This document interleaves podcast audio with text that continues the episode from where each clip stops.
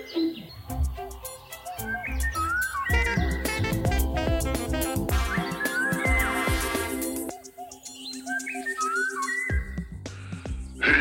och välkommen till Pippipodden alla glada fågelentusiaster. Ja, välkomna till Pippipoddens avsnitt nummer 36. Nu har vi kommit fram i den här allra mörkaste tiden. Det är sen höst, det är svart ute, det är grått på dagarna, ingen snö som lyser upp och ingen frost som knastrar. Vad ska vi säga om den här tiden? Är det en tung tid? Det är en härlig tid för att nu kan man gå på stränder och leta guldkorn österifrån eller varför inte västerifrån. Det kan ju dyka upp lite vad som helst. Det är inte så mycket fåglar att gå igenom längre så att säga som det kanske är under september, oktober men det kan ju hända att det dyker upp riktigt häftiga juveler. Nu radar du superlativen på varandra här. Guldkorn och juveler. Nu får du allt berätta. Vad är det du tänker på? Nej men säg att du vandrar en eh, strandsträcka någonstans på Öland eller kanske Skåne eller Halland eller varför inte någonstans uppe i Norrland och så kanske det hoppar fram en sandfärgad sångare, en ökensångare till exempel eller att du spanar ut över vattnet och hittar en häftig fågel, kanske en svartand eller spetsbergsgrissla eller varför inte Sveriges första skogssångare ute på någon ö i Bohuslän eller något liknande.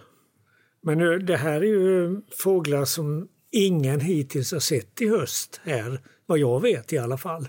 Finns det inte tillräckligt med kul grejer som har setts och som vi kan prata om istället? Jo, det gör det ju också. Vi kan ju Jag prata menar om både liksom, och. Vi kan väl inte sitta här och fantisera oss igenom en hel Pippi-podd? Fantisera, det är väl det livet handlar om, höll jag på att säga.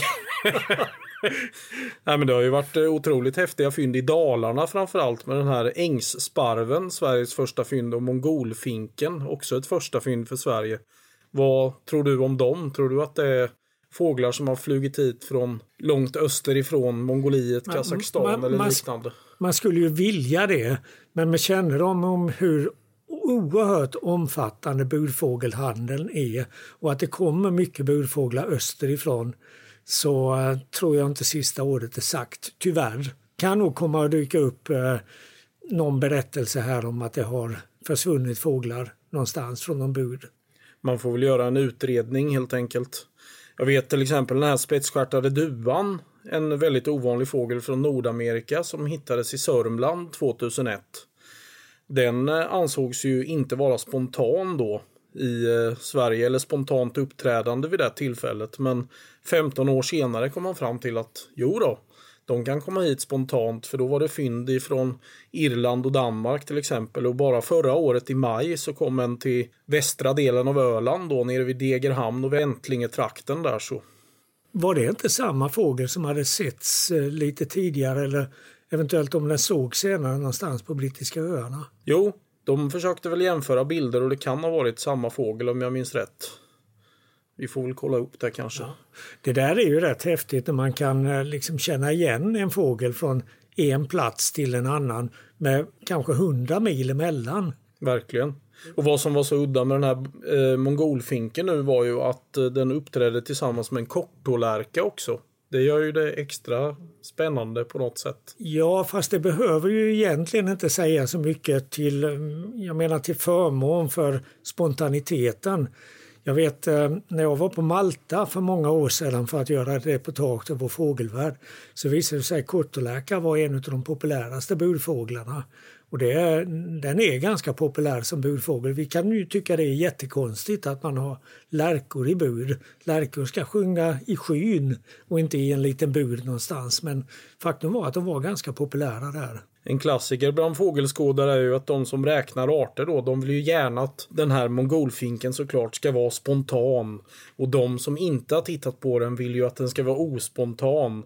Vad menas egentligen med det här spontan och ospontan skulle du säga? Alltså en spontan, då har den kommit dit helt för egen maskin. Eventuellt skulle den ju kunna vara assist eller ha kommit med en båt över Atlanten, till exempel när det gäller fåglar från Nordamerika. Nu är ju det här fåglar, alla de här tre fåglarna vi har pratat om, ängsparv, kotolärka och mongolfink, kommer ju alla österifrån.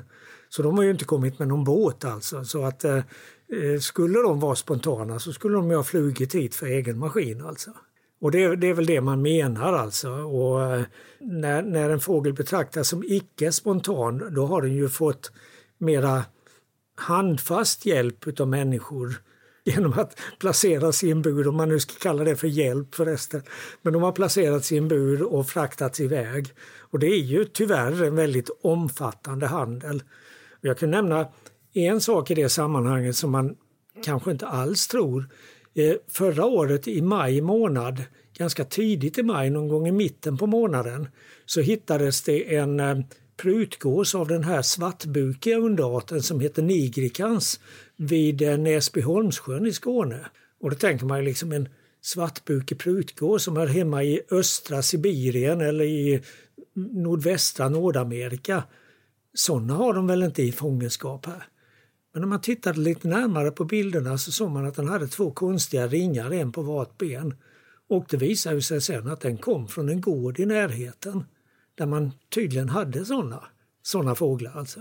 Så länge änder och gäss håller sig i vattnet så är de spontana men går de upp och ställer sig på land eller någon sten då kan de bli ospontana för de kan ha ringar. Mm. Jag vet vi hade till exempel en salskrake här mitt i sommaren på Trönninge ängar utanför Halmstad ett år. Så länge den låg på vattnet så trodde man oj vad häftigt en salskrake. Sen gick den upp och då visade det sig att den hade någon sån här ring om det till och med var någon färgring också. Som visade att den kom från en park någonstans. Och det var ju samma sak med det här, den här buffelhuvudet som vi hade i eh, Trottabergs våtmark för ganska många år sedan. Eh, en nordamerikansk and alltså, men den visade ju sig också vara försedd med en sån här djurparksring, alltså inte en ring av samma typ som vi använder vid ringmärkning utan en, en smalare ring. Va? Jag tänkte på det någon gång när vi hade den här ringanden i reningsverket utanför Halmstad eller i Halmstad. Att tänk om den hade klivit upp och det visade sig att den hade en ring och så står det New Yorks Zoo på den eller någonting sånt. Så kommer den ifrån en djurpark i USA dessutom. Det hade varit något. Ja, ja det, då, då skulle man ju få verkligen fundera över hur, hur ska man betrakta en sån fågel. Sen har man ju fantiserat lite om den här alpkajan som vi hade här för fem år sedan. Nu blir det ju väldigt mycket Halmstad. I juni 2015 så hittades ju en alpkaje i ett kolonilottsområde i Halmstad. I närheten finns både Burger King och Lidl. Och då tänkte man liksom så här Lidl, just det, det är en tysk butik. Då kanske den här alpkajan hade åkt lastbil upp med lite tyska korvar till Lidl liksom. Och så satt sig där och hoppat av lastbilen och hittat närmaste fågelmatning. Sen var det väl lite speciellt väder vid den tidpunkten också va? Ja, det, det fanns ju förutsättningar för att den skulle kunna flyga hit men det är ju en ganska osannolik sak att en fågel som åtminstone sommartid lever på väldigt hög höjd uppe i bergen och som vintertid går ner på lite lägre höjd men inte är känd för att flytta någonstans egentligen. Den flyttar liksom upp och ner för bergen bara. Att den skulle dyka upp ett par eller något hundratal mil norr om sitt vanliga ursprungsområde, det kändes ju ganska osannolikt. Och sen visade det sig att när man rotade riktigt djupt i olika arkiv så hittade man ju någon någonstans i Europa som hade sådana till salu. Även om de var inte var många alltså. Så det är nästan lika osannolikt att en, en av de här få till salufåglarna skulle ha rymt och hamnat i Knebylstorp utanför Halmstad som att en, en alpkaja skulle ha flugit från Österrike hit. Det var så komiskt mot slutet när den här alpkajan sågs. Jag vet inte ens om den var kvar egentligen då men då var det massor med fågelskådare som kom om det var dag två eller tre eller vad det kan ha varit. För då var det en kaja som hade en pommes frites i näbben som flög in i ett träd. Och då trodde flera att det var alpkajan som flög in i trädet. Så folk stod och väntade i timmar. Det kom aldrig någon kaja liksom. Eller någonting annat. Ingen alpkaja definitivt. Så fick man säga shit pommes frites. Precis, det var helt enkelt en kaja som hade käkat upp pommes fritesen då. Den såg ut att ha gul näbb. Det blev lite hetsigt där. Mm. Fast man säger ju inte så med, numera. Jag hör på mina barn att de säger ju shit pommes istället. Det kanske är något stockholmskt. Ja, eller göteborgskt. Jag vet inte riktigt. En av årets i mitt tycke riktigt intressanta forskningsrapporter publicerades i Scientific Reports tidigare i höst. Och den handlar om att husvalarna ute på Stora Karlsö är beroende av alkornas och framförallt sillgrisslornas fiskafänge. Det är forskare från SLU, Sveriges lantbruksuniversitet alltså, som har tittat på olika isotoper av grundämnena kol och väte i fjädrar från både unga sillgrisslor och unga husvalor. Och man har då kunnat konstatera att ursprunget för de här båda fågelarternas näring faktiskt finns i havet. Sammansättningen av de här isotoperna den skiljer sig nämligen åt mellan land och hav. Och såväl i grisslornas fjädrar som i husvalornas fjädrar så hade man havssammansättningen bland de här isotoperna. Och Karlsöarnas sillgrisslor de fiskar över ett väldigt stort område runt öarna och de bär hem betydande mängder med strömming och skarpsill till sina ungar. Och det här det resulterar naturligtvis i stora mängder spillning. Spillning som efterhand spolas ut i havet nedanför grisslornas kolonier. Och där ute i havet, vid stranden, där drar larver av fjädermyggor nytta av den goda näringstillgången. Varpå det efterhand kläcks stora mängder flygande fjädermyggor. Och det är i de här stora svärmarna av fjädermyggor som husvalarna fångar sin mat. Och Kolonin med husvalor på Stora Karlsö den består av cirka 150 par och det är förmodligen den största kolonin i Sverige. Men den skulle alltså inte ha varit tillnärmelsevis lika stor om det inte hade varit för sillgrisslornas fiskande. Och I det sammanhanget kan det också nämnas att Sverige har fått ett nytt åldersrekord för fåglar. Det nämns i fågelåret 2019, det vill säga BirdLife Sveriges årsbok som kommer ut nu i mitten av november. Under ett av Grisslebergen på Stora Karlsö så hittades förra våren en död sillgrissla som visade sig vara ringmärkt. Och den var ringmärkt på samma plats i juli 1971. Den var alltså inte mindre än 47 år och 10 månader när den dog. Och det här åldersrekordet kvalar inte bara in som etta i Sverige utan denna sillgrissla är också en av de allra äldsta kända fåglarna i Europa. Och när jag ändå är inne på alkfåglar så kan jag inte låta bli att nämna en mycket diger genomgång om tordmularna på den lilla ön Gräsholmen som ligger utanför Kristiansö vid Bornholm i södra Östersjön. Och den här genomgången den är publicerad i det senaste numret av Dansk ornitologisk förenings tidskrift. Och den gäller studier som löper över nästan 30 år, från 1983 till 2011. Här kan man tala om tålamod och ett mycket omfattande material. Rapporten bygger på 4000 timmars fältarbete, mätning av 3000 ägg, ringmärkning av 8400 ungar och 27 000 avläsningar av ringmärkta tårmular. De här tårmularna som finns på gräsholmarna de fortplantar sig i regel först som treåring men både ettåriga och tvååriga fåglar sågs i kolonin på vårarna. De ettåriga oftast tillfälligt, de tvååriga lite längre tid. Och av treåringarna så var det knappt en fjärdedel som häckade. Men det fanns också fåglar som inte häckade för första gången förrän de var sju år gamla. Och den genomsnittliga åldern för häckningsstart var fyra år bland de här tordmularna. Och det visade sig också att tordmularna på Gräsholmen var mycket åtstrogna. Nästan 89 procent av fåglarna återvände till exakt samma häckningsplats som året före och nästan 98 procent till samma koloni. Och fåglarna visade sig också i hög grad vara trogna varandra. Skilsmässofrekvensen, om man nu kan prata om det i fågelvärlden, från ett år till ett annat var bara 14 procent. Och den var signifikant lägre hos äldre än hos yngre fåglar.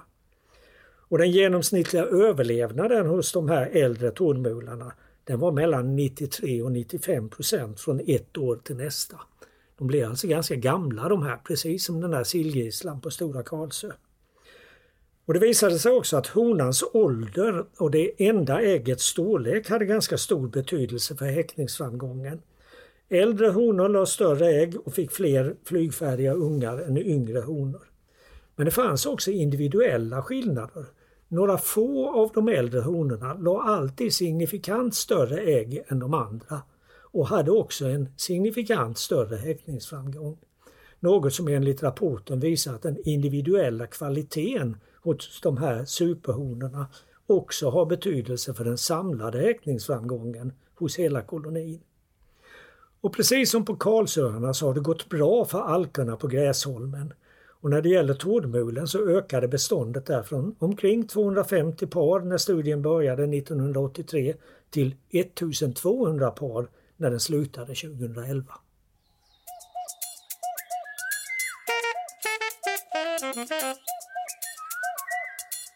Ska vi inte försöka titta lite grann på vad, vad, vad har funnits att se nu som har varit roligt för fågelskådarna? Det är ju en del arter som hör senhösten till och som eh, vi här på västkusten är ganska så bortskämda med.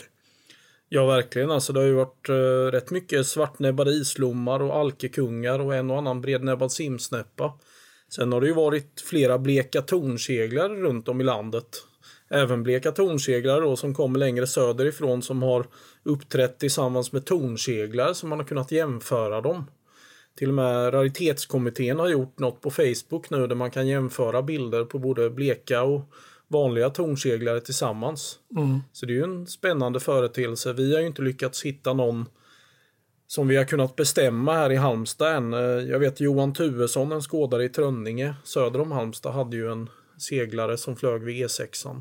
Det måste ju ha varit några alldeles speciella väderfenomen som har gjort det här för att det är ju det är ju väldigt många sådana här bleka tornseglare som har setts i Nordeuropa nu på senhösten. Ja. Och det har väl även setts någon alpseglare och någon vitgumpseglare. I Danmark ja. Ja, och på norra Själland, det är ju inte så långt från våra trakter. Och även stubbstjärtseglare då. Ja, det var nere i Holland eller Belgien. Ja, va? någonstans. Vad som var intressant när det gäller den här vitgumpseglaren, vi hade ju ett sådant fynd i Sverige för ett antal år sedan och innan det fyndet gjordes så kallades ju den för kafferseglare här.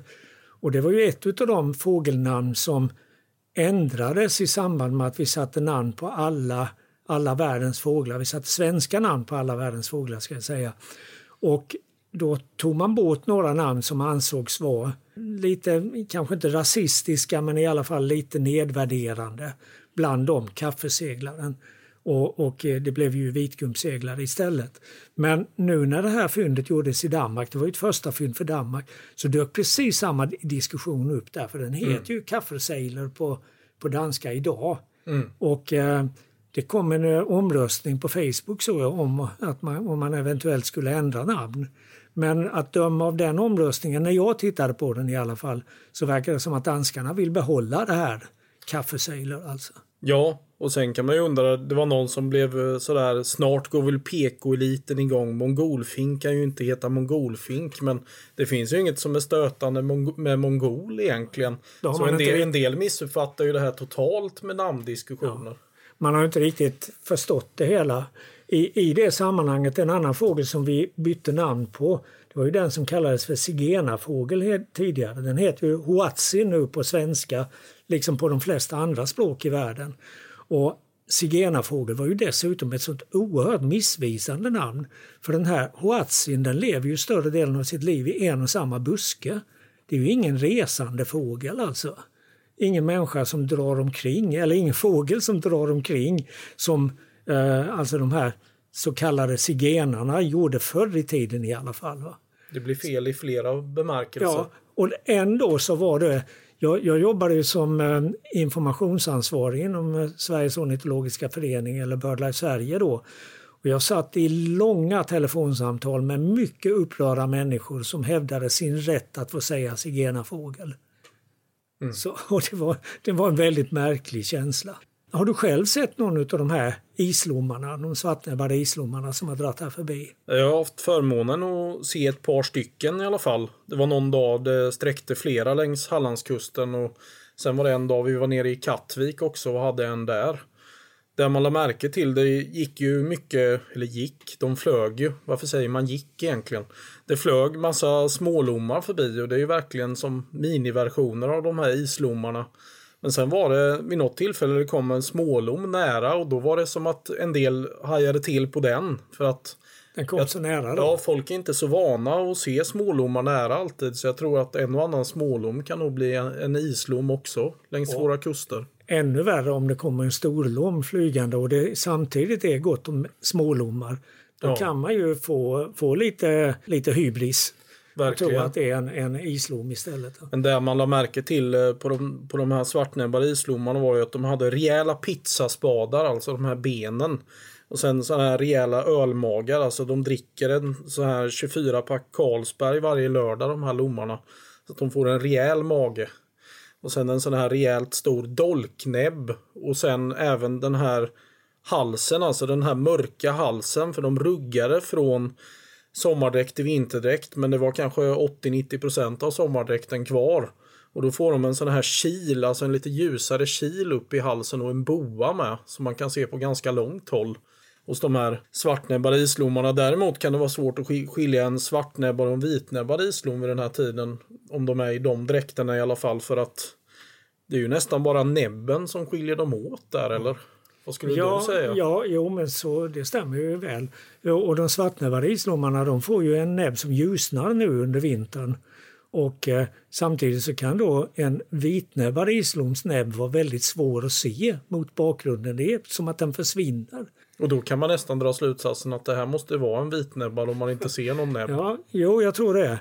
Men någonting som jag har reagerat på, nu har jag inte sett någon islom i höst, men vid flera tillfällen tidigare, det är att de har en väldigt speciell svung ute i vingspetsen också, som man inte ser hos smålom och storlom. Ja, det fladdrar till. Liksom Ja, det är lite. som det här mycket tyngre kroppen gör att det blir en annan påfrestning på fjädrarna längst ut på vingen.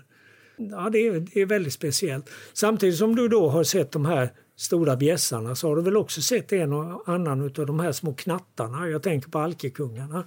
Ja, det var ju en dag nu i oktober då vi nästan blev lite chockade för det kändes som att det var minst en 10-12 år sedan det sträckte förbi mycket alkakungar längs kusten. Så vi var ute vid Glommen en dag där det kom närmare 60 stycken alkekungar. Och det kändes lite ovant. En del flög innanför stenen och på nära håll och en del gick, gick lite längre ut. Och andra i små tåg och sådär, alltså flög tillsammans några individer. Och det är ju just, ja, alkekungar kommer ju ofta ganska sent. En period mellan 15 oktober till 15 november kanske. Sen ser man inte så mycket alkekungar mer.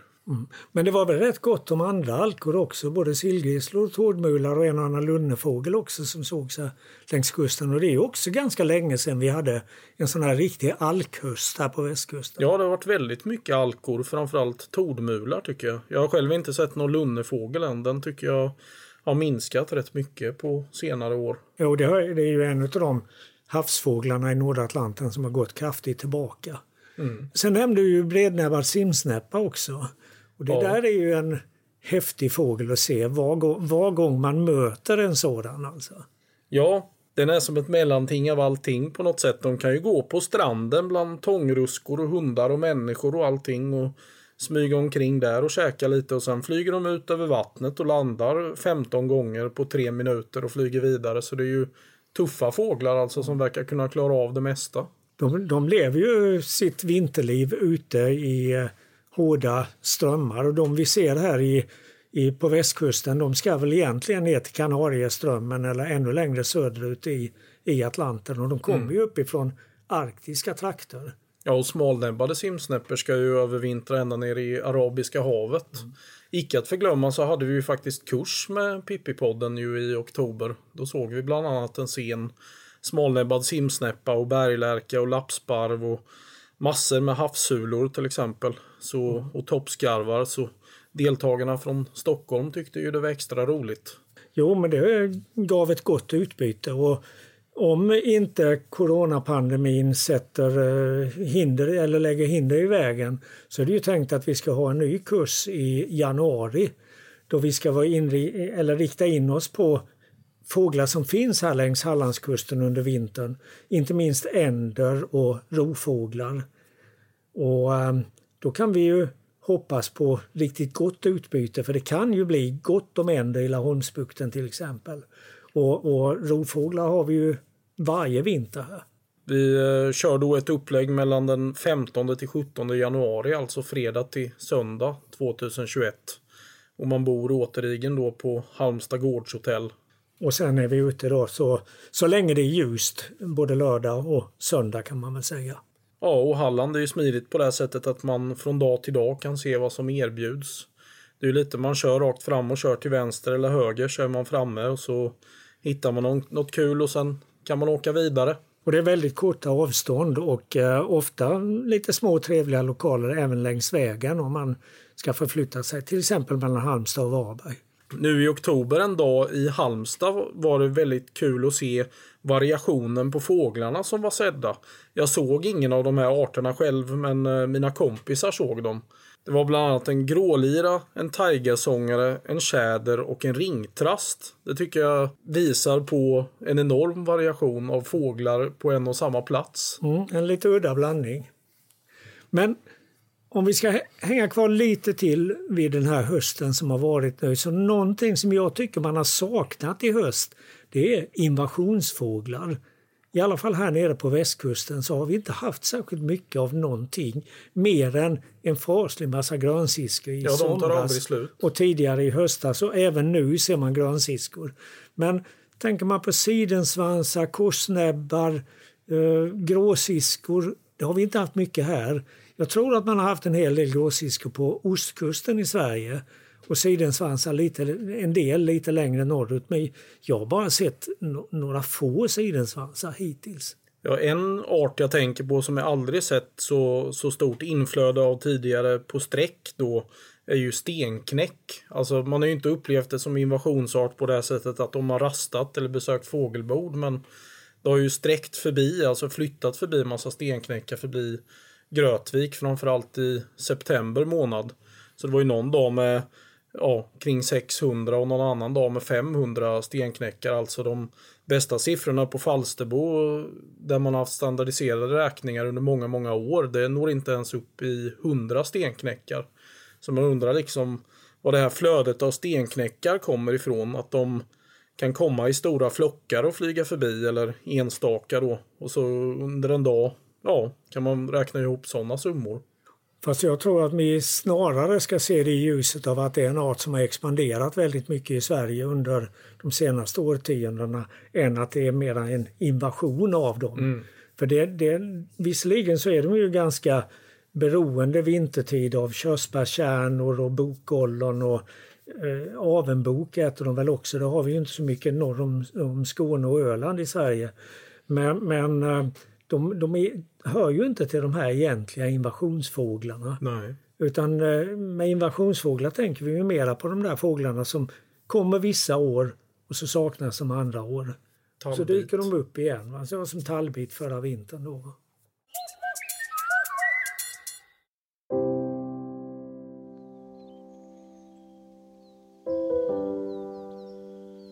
I juli när jag gick över den nyklippta gräsmattan bland husen här hörde jag dem och såg dem flyga förbi i flockar. Folk hällde upp öl i glasen på balkongerna och åt entrecote och potatisgratäng i sommarkvällen. Då hetsade de också förbi i 50 flockar eller så. I augusti, när gulälorna och träpiplärkorna kom igång, var de ständigt ackompanjerade av dem. I september fortsatte det ihop med dubbeltrastar, stenknäckar, trädlärkor och allt möjligt annat. Jag tände ljusen vid frukostbordet i oktober och hörde dem igen. Nu i november pågår den än. Grönsiskornas flyttning. Jag vaknar till deras härliga lockläten varje dag. Det är som att jag har vant mig och vill inte tänka på den dag när det tar slut. För just nu känns det som att det finns hur mycket grönsiskor som helst. Denna vackra fågel från skogen, färgad i skogens färger. Gult, grönt, svart, grått och vitt. Det är skönt att de finns. För vad vore livet utan dem?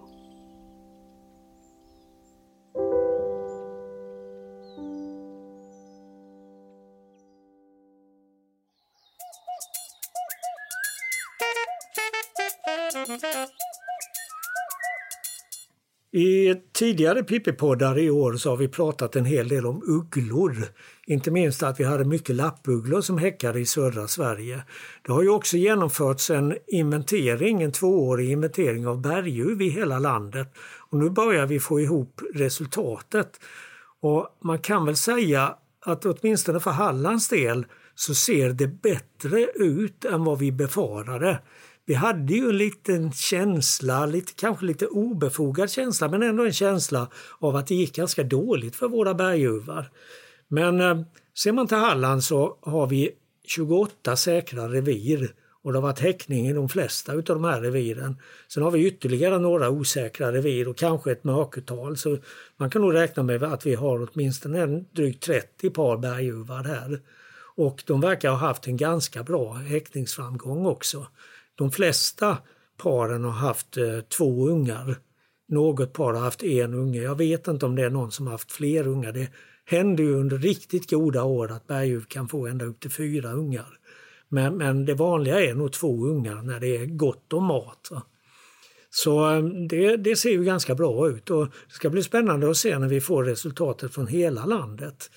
Men sen är det ju en annan uggla en riktigt karismatisk uggla som har varit på gång i år också.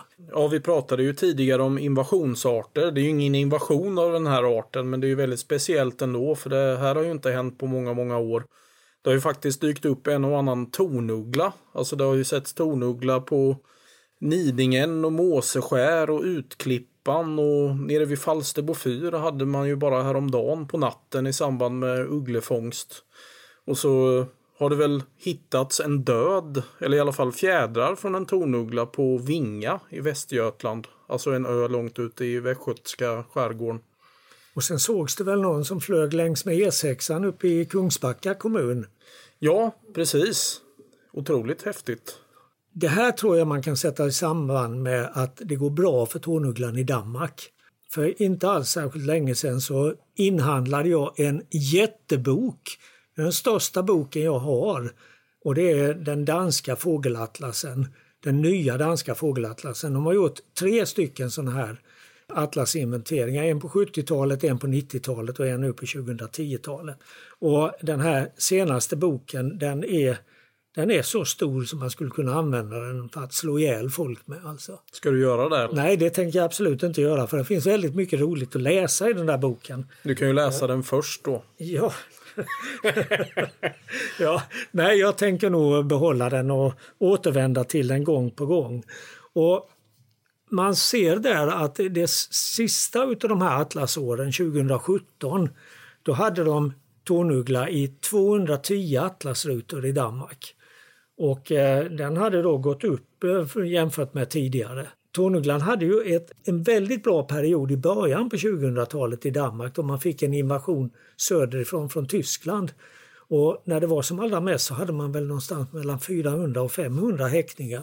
Men så kom de här kalla vintrarna runt 2010 och, och raderade ut ungefär 90 procent av beståndet. Men sen har det börjat öka igen och det är nog det vi ser resultatet av, tror jag. Jag tror det är i första hand danska tornugglor. Möjligtvis med undantag av den på Utklippan som kan ha kommit från Polen. Alltså Utklippan ligger i östra Blekinge.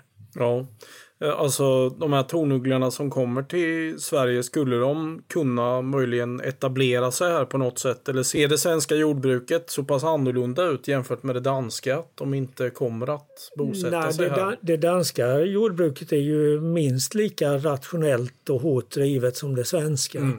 Så egentligen borde det ju kunna finnas förutsättningar för tornuggla här. Även om förutsättningarna naturligtvis var bättre förr. Vi, Tornugglan invandrade ju till Sverige någon gång på 1800-talet och fanns då spridd i Skåne och upp i södra Halland åtminstone och den fanns väl också på Öland och Gotland. Möjligtvis någonstans i Blekinge, det vet jag inte riktigt. Men, men då var ju jordbrukslandskapet väsentligt annorlunda. Men klarar tornugglan av att leva i Tyskland och i, i Danmark med deras eh, intensivjordbruk så borde den kunna klara sig här. Alltså behövs det djurhållning i närheten eller skulle det bara kunna sätta sig en tornuggla i någon gammal ruckellada någonstans? Nej men det som verkar verkar krävas det är dels att de har någonstans att bygga sitt bo och det ska helst vara, eller det ska ju vara inomhus då. I lador eller i, i gamla kyrktorn eller någonting. Men i Sverige så är det ju framförallt i lador. Och då gäller det ju att de kommer in i de här ladorna och det är ju inte alltid som moderna eh, djurstallar har sådana öppningar. Utan det får ju vara gamla byggnader i så fall. Sen ska det ju helst också finnas gott om mat i närheten och kommer det en kall vinter så har det ju ofta varit så att tårnugglorna har levt inomhus och mm. jagat inomhus på framförallt smågnagare men också på gråsparvar och kanske pilfinkar. Det var någon som sa någon gång att det gärna får finnas någon våtmark eller damm i närheten. Är det någonting som är ett måste eller? Nej, men där finns ju en, vad ska man säga, lite extra föda i form av näbbmöss och eh, vattensork också som de kan ta. Mm. Eh, så det tror jag bara är positivt. Men sen ska man också säga att om det nu går bra för tårnugglorna i Danmark så går det absolut inte bra för en annan uggla i Danmark. Vi som har skådat fågel ganska länge har ju kunnat åka tidigare till Jylland och titta på Minerva-uggla. Eh, det fanns ju så nära som i trakten av Grenå för inte så väldigt många år sedan. Men den är i ordentlig utförsbacke nu. Under den första atlasinventeringen då på 70-talet då hade man Minerva-uggla i 457 rutor. Under den andra på 90-talet var det 157 rutor. Och nu på 2010-talet så är det bara 34 rutor. Så eh, Minerva-ugglan sjunger nog på sista versen i Danmark. Och det är ju ett par andra fåglar som gör det också. Tofslärka som Alltså när vi åkte och skådade fågel i Danmark på 80-talet då direkt när man kom av färjan vid Fredrikshamn, om man hade åkt från Göteborg till Fredrikshamn, så såg man tofsläkor som sprang där. Och ja. Uppe i Skagens samhälle var det tofsläkor, i Hetsals var det tofsläkor. Nu under den sista atlasinventeringen så hade de tofsläkar enbart i Hetsals. En enda ruta. Och en annan art som det har gått taskigt för i, i Danmark det är orren. Den är helt försvunnen nu, den finns inte kvar i Danmark. Och eh, sandtärnan hänger verkligen på gärdsgården. Där hade de också bara i en enda ruta. Och sen så kan man säga att eh, samtidigt som det går dåligt för en del arter så går det ju väldigt bra för en del arter som vi i Sverige är lite intresserade av. Nu har vi ju fått in både trädgårdsträdkrypare och vitstjärnig blåhake men de har ju haft verkliga framgångshistorier i Danmark på senare tid mm. och expanderat väldigt mycket. Samma sak med svarthaka buskvätta och skedstork. Vi har ju alltså skedstorkar som häckar i Danmark med god framgång bara säg 13-14 mil rakt väster om Falkenberg. Det är flera hundra par dessutom va? Ja, totalt sett på Jylland så är de väl uppe i en 400 par nu. Eh, med skedstorkar. Vi hoppas ju på Jätterön varje år att de ja. ska komma. De har ju varit där och plockat pinnar och spelat för varandra och allt möjligt. Men... Och det, det, det är nog eh, rimligt att det blir en etablering av skedstork och Jätterön ligger ju väldigt bra till, har ju förutsättningar verkligen. Det är fynd där varje år av skedstork. Eh, Jätteröns naturreservat är väl det mest säkra stället att se skedstork på varje år. Det är lite som Ottenby och Rostgumpsvala ungefär. Sen är en sak som jag tyckte, det var ju inte positivt på något sätt, men det stärkte egentligen ändå min uppfattning. Vi har ju sett i ett undersökningsområde som vi har här i Halland att svartvit flugsnappare har gått kraftigt tillbaka. Och det där har mötts med viss skepsis från andra håll i Sverige där man inte ser någon tillbakagång för svartvit flugsnappare eller inte har gjort det tidigare. Men nu visar de här danska, den här danska atlasinventeringen att Antalet rutor med svartvit flugsnappare i Danmark har halverats sedan 90-talet. Och det är en av de arterna som de är riktigt bekymrade över. Alltså vad, vad är det som händer med svartvit flugsnappare? Varför går den så kraftigt tillbaka i Danmark och här på västkusten i Sverige? Kan det handla någonting om eh, flyttningen, att den kommer tillbaka vid en annan tid mot vad den gjorde tidigare? Ja, den, Föda och liknande. Problemet är väl snarare att de kommer tillbaka vid samma tid. De, ja. har, de har inte tidigare lagt sin ankomst mer än kanske med någon dag. Precis, Men så är det ju. den viktigaste födan för dem den kläcks kanske två veckor tidigare idag än vad det gjorde förr. Så de har kommit, eh, det är i alla fall en teori, att de har kommit i otakt med sin föda. Det är inte lätt att vara datumflyttare. Nej, det är inte lätt att vara datumflyttare. Sen kan man också säga, om vi ser, sammanfattar den här danska atlasen, så har det gått dåligt de senaste decennierna för vadarfåglar rent allmänt. Men det har gått bra för rovfåglar. Och nu är det inte så att rovfåglarna har ätit upp vadarfåglarna. Det finns inget sådant samband.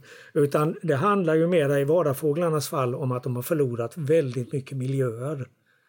Strand, I form av strandängar och, och eh, kort, eller vad ska vi säga, magra hedmarker och annat. Rovfåglarna har ju gått framåt för att giftbelastningen har minskat väldigt mycket. Men sen finns det en annan intressant sak och det är att fåglar som har sitt huvudcentrum i Europa i sydväst, de går det bra för i Danmark. Medan fåglar som har sitt huvudcentrum i sydost går det dåligt för. Sommargylling är till exempel mm. en art som har gått mycket kraftigt tillbaka i, i Danmark under de här senaste årtiondena. Och det är lite grann sånt som vi ser i Sverige också, även om vi har några riktiga strongholds för sommargylling nere i Skåne och på södra Öland. Så här i Halland är det ju högst tillfällig art nu. Jag vet att när, när jag skådade fågel på 1970-talet i Halland då hade vi ju häckande sommargylling varje år här.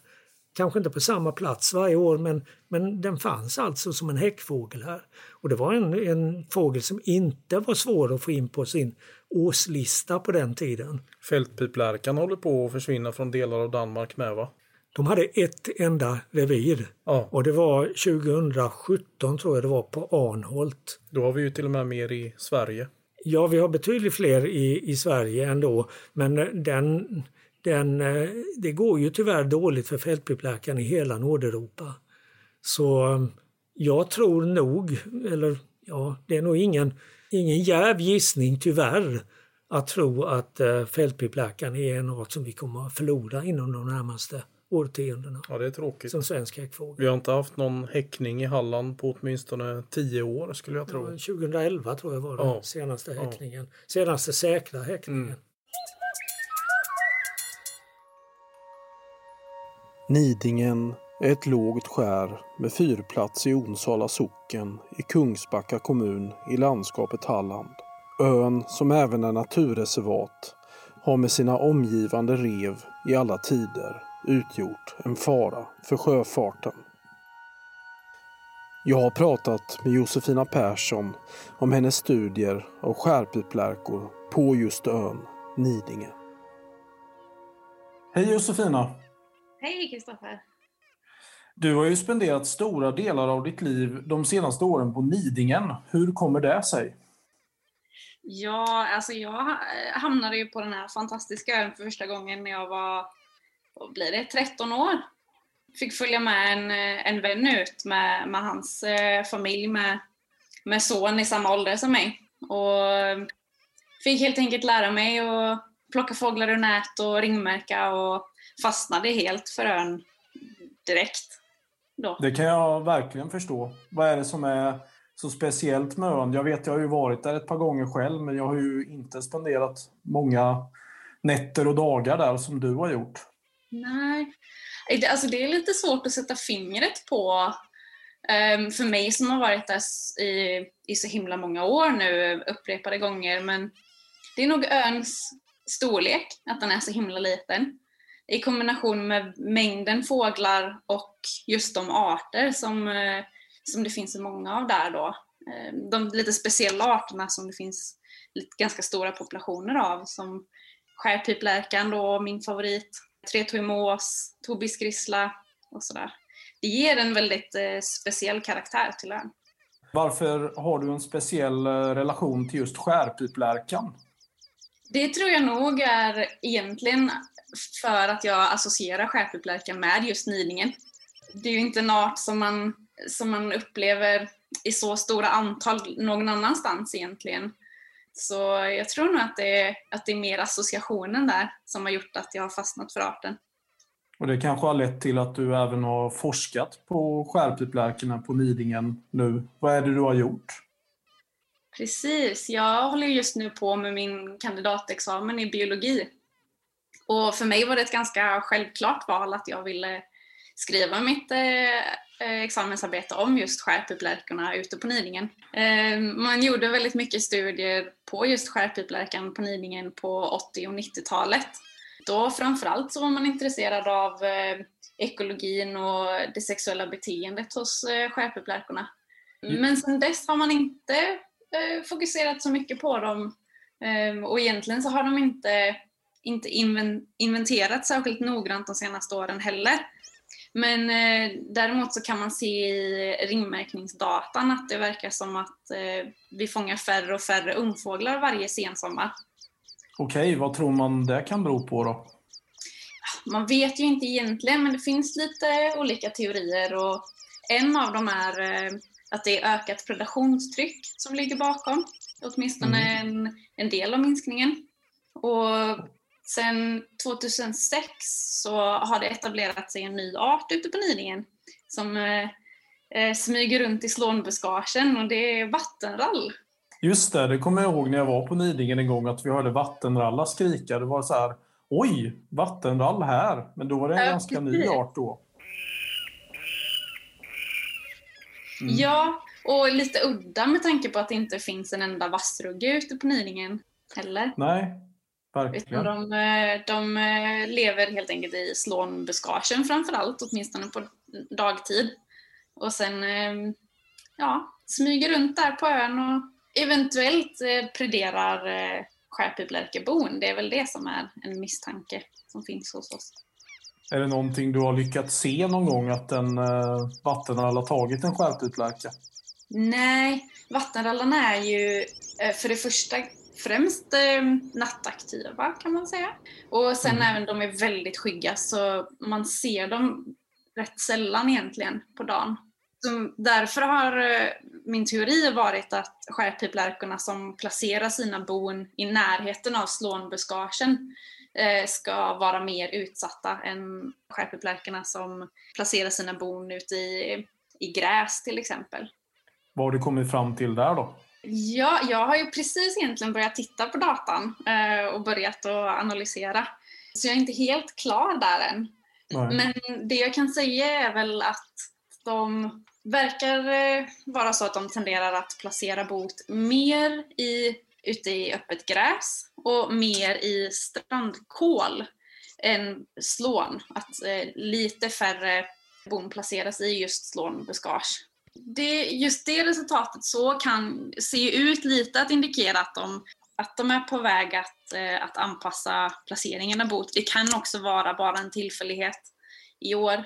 Ehm, jag kollade också på om borna var placerade i närheten av slånbuskage och stenmurarna som eh, löper eh, fram och tillbaka över ön där. Som, och en teori har varit att vattenrallarna använder stenmurarna som skydd och springer längs med dem eh, för att ta sig mellan olika buskage.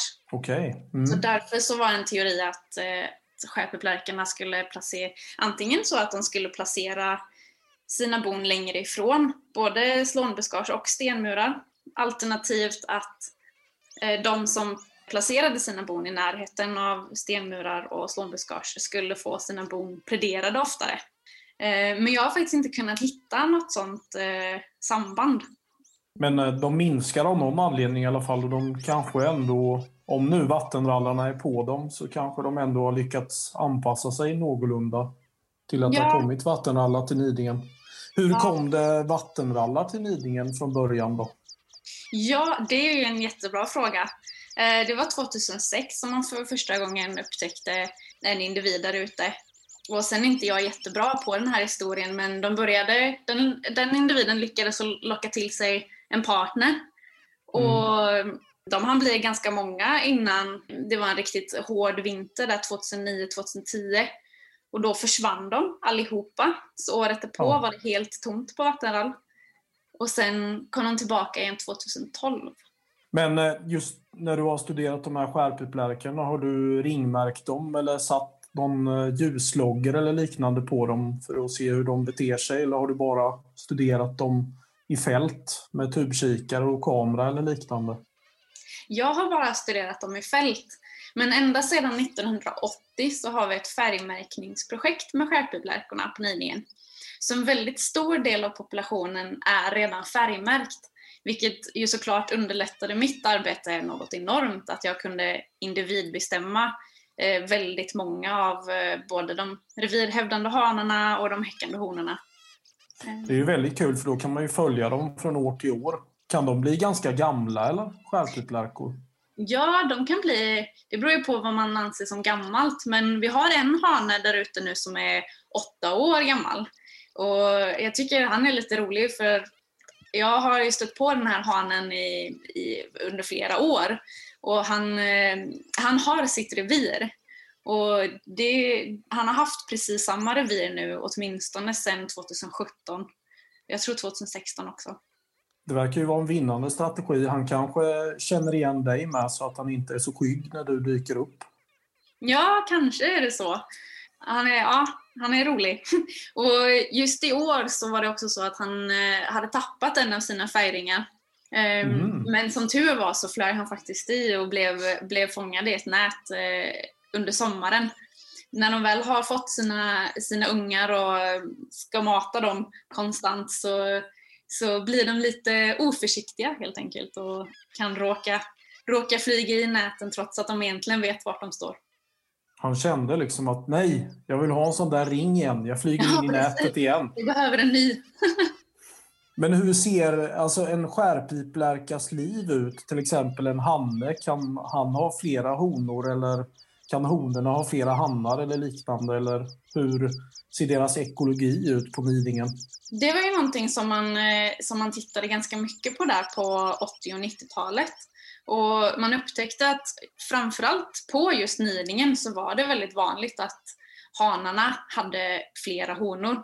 Vilket var, var ganska förvånande egentligen när man först upptäckte det, för på, på fastlandet så är det väldigt sällan man ser polygami. Och även på Malön som, som ligger närmare fastlandet men är, är en ganska lik ö som Nidingen. Eh, även där var det betydligt ovanligare med polygami. Men reviren okay. är helt enkelt så bra på Nidingen att det är värt för honorna att få föda upp sina, sina ungar där trots att de kanske inte får så mycket hjälp av, av sin hane. Är det några andra arter som har liknande strategier där på Nidingen eller? Nej, inte vad jag känner till så är det bara skärpeplärkan just som håller på med polygami på det viset. Ja, det är kul att höra om skärpeplärkan och sen så har ni ju de här tretåiga måsarna som häckar på Nidingen med på sjömärket där och även på fyrarna och så samlas det ju massa skärsnäppor på vintern en bra bit in i juni nästan. Va? Och så de här tobisgrisslorna som också häckar runt om ön så det är ju verkligen en häftig plats. Eh, finns det någon möjlighet för vanliga dödliga att ta sig till Nidingen skulle du säga? Ja, absolut. Dels så finns det ju faktiskt ett, eh, ett eh, litet vandrarhem ute på Nidingen om man eh, om man är intresserad av att, av att komma ut bara för någon dag eller sådär. Men är man är intresserad av att besöka fågelstationen och kanske lära sig mer om ringmärkning så är man absolut välkommen att, att följa med ut. Då är, då är det en vecka som man är ute på Nidingen från lördag till lördag. Eh, och då behöver man inte alls tänka att man behöver ha erfarenhet sedan tidigare. För det är alltid en stationschef och en van ringmärkningsassistent som åker ut. Det låter ju fantastiskt. Och sen om det är lite lättare, lugnare vindar kan man ringmärka. Om det blåser vindar från västsektorn går det ju alltid att havsfågelskåda. Så det bästa är ju egentligen, kunde jag se det som, att man blir inblåst på Nidingen och blir kvar där i sådär tre, fyra veckor. Så man både hinner ringmärka och havsfågelskåda. Vad är det längsta du har spenderat på Nidingen?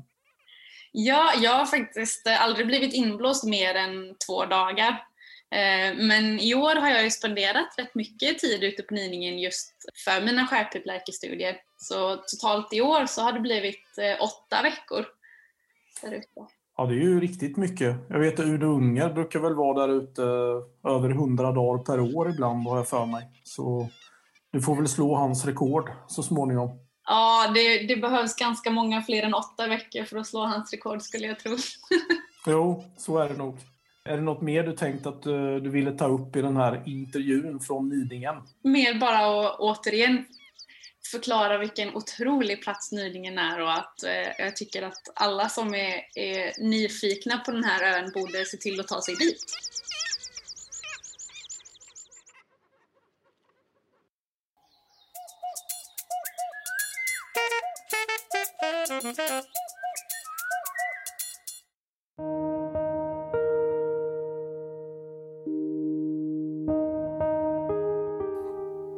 Det är juni 1999. Jag är 15 år. Vi går på en väg någonstans i Nordnorge. Sex personer i en husbil i tre veckor på vägarna i Sverige, Finland och Norge. Många minnen. Sjungande utfärgad taigablåstjärt i Kosamo mitt i natten samtidigt som hela kroppen täcktes av mygg. Fjälluggla som jagade vid Nässeby som en vit vålnad. Sjungande utfärgad rödstrupig piplärka i närheten av de ryska gränsposteringarna i nordvästligaste Norge där militären kom ner och undrade vad det var vi filmade. Vi hittade en vinge på en strand från en Hanne alfrädare som fick följa med hem. Tiotusentals lunnefåglar flög runt vid Blejköja samtidigt som vi tog ett dopp i ishavet. Längs uppvägen på resan fick vi se steppvipa i Älvsbyn i Norrbotten och på hemvägen första fyndet av svartpannad törnskata i Härjedalen. Detta och mycket annat därtill förstås. Ibland när jag tänker på den där resan känns det som om jag upplevde den i ett annat liv. Kan du förstå känslan?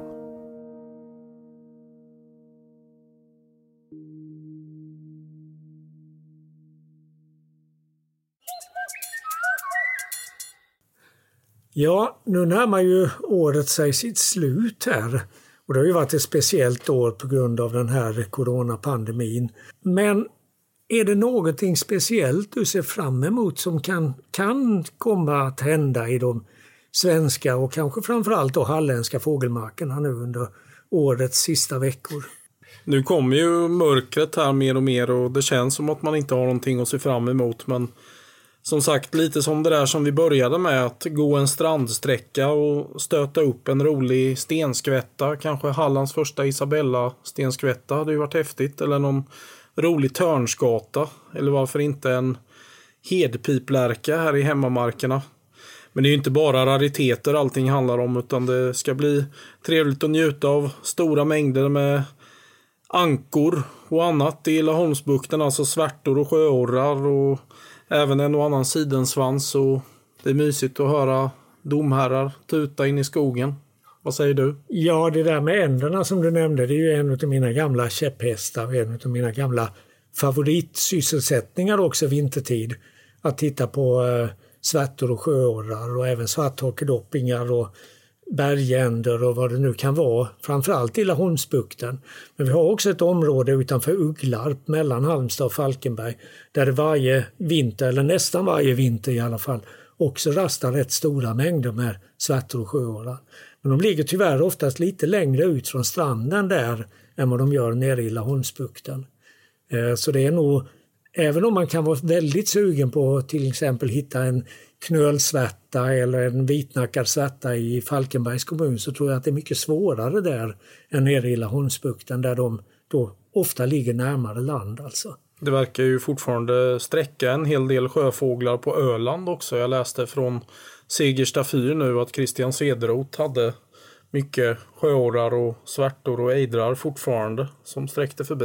Mm. Och de ser vi fram emot att få hit. Och sen så som vi var inne på tidigare så ska vi ha en ny kurs om nu inte pandemin sätter hinder i vägen. Och det är ju fram i mitten av januari och då ska vi ägna oss åt just det här som vi nämnde tidigare med eh, änder och rovfåglar.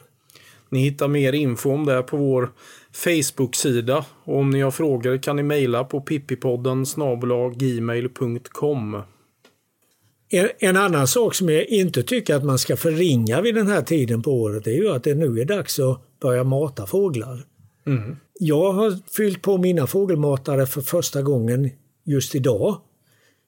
en bra bit in i november och det är nog senare än vanligt. Men jag har inte tyckt att det har behövts tidigare. Och just idag så var jag också ute med en av mina fågelkurser på en eh, skogsfastighet där det finns eh, flera fågelmatningar. Och det, man kan inte ta fel på den betydelse det har för folk att se fåglar under bra förhållanden vid en fågelmatning. Vi, nu hade vi en ganska bra blandning av fåglar med blåmes, talgoxe, entita, svartmes, nötväckare, rödhake, domherre, bofink och grönfink. Och det, det där betyder mycket. Och det, det, är någonting som jag tycker man inte nog kan värdesätta. Alltså för att det är en härlig sysselsättning. Även ja. om det är för oss väldigt alldagliga fåglar. Visst är det det. Det värmer i mörkret. Vi matar ju fåglarna mer för vår egen skull än för deras. Ja, det var ett sant ord, Kristoffer. Tack. Redigering av Frida Nettelblatt. Pippipodden produceras i samarbete med Studiefrämjandet.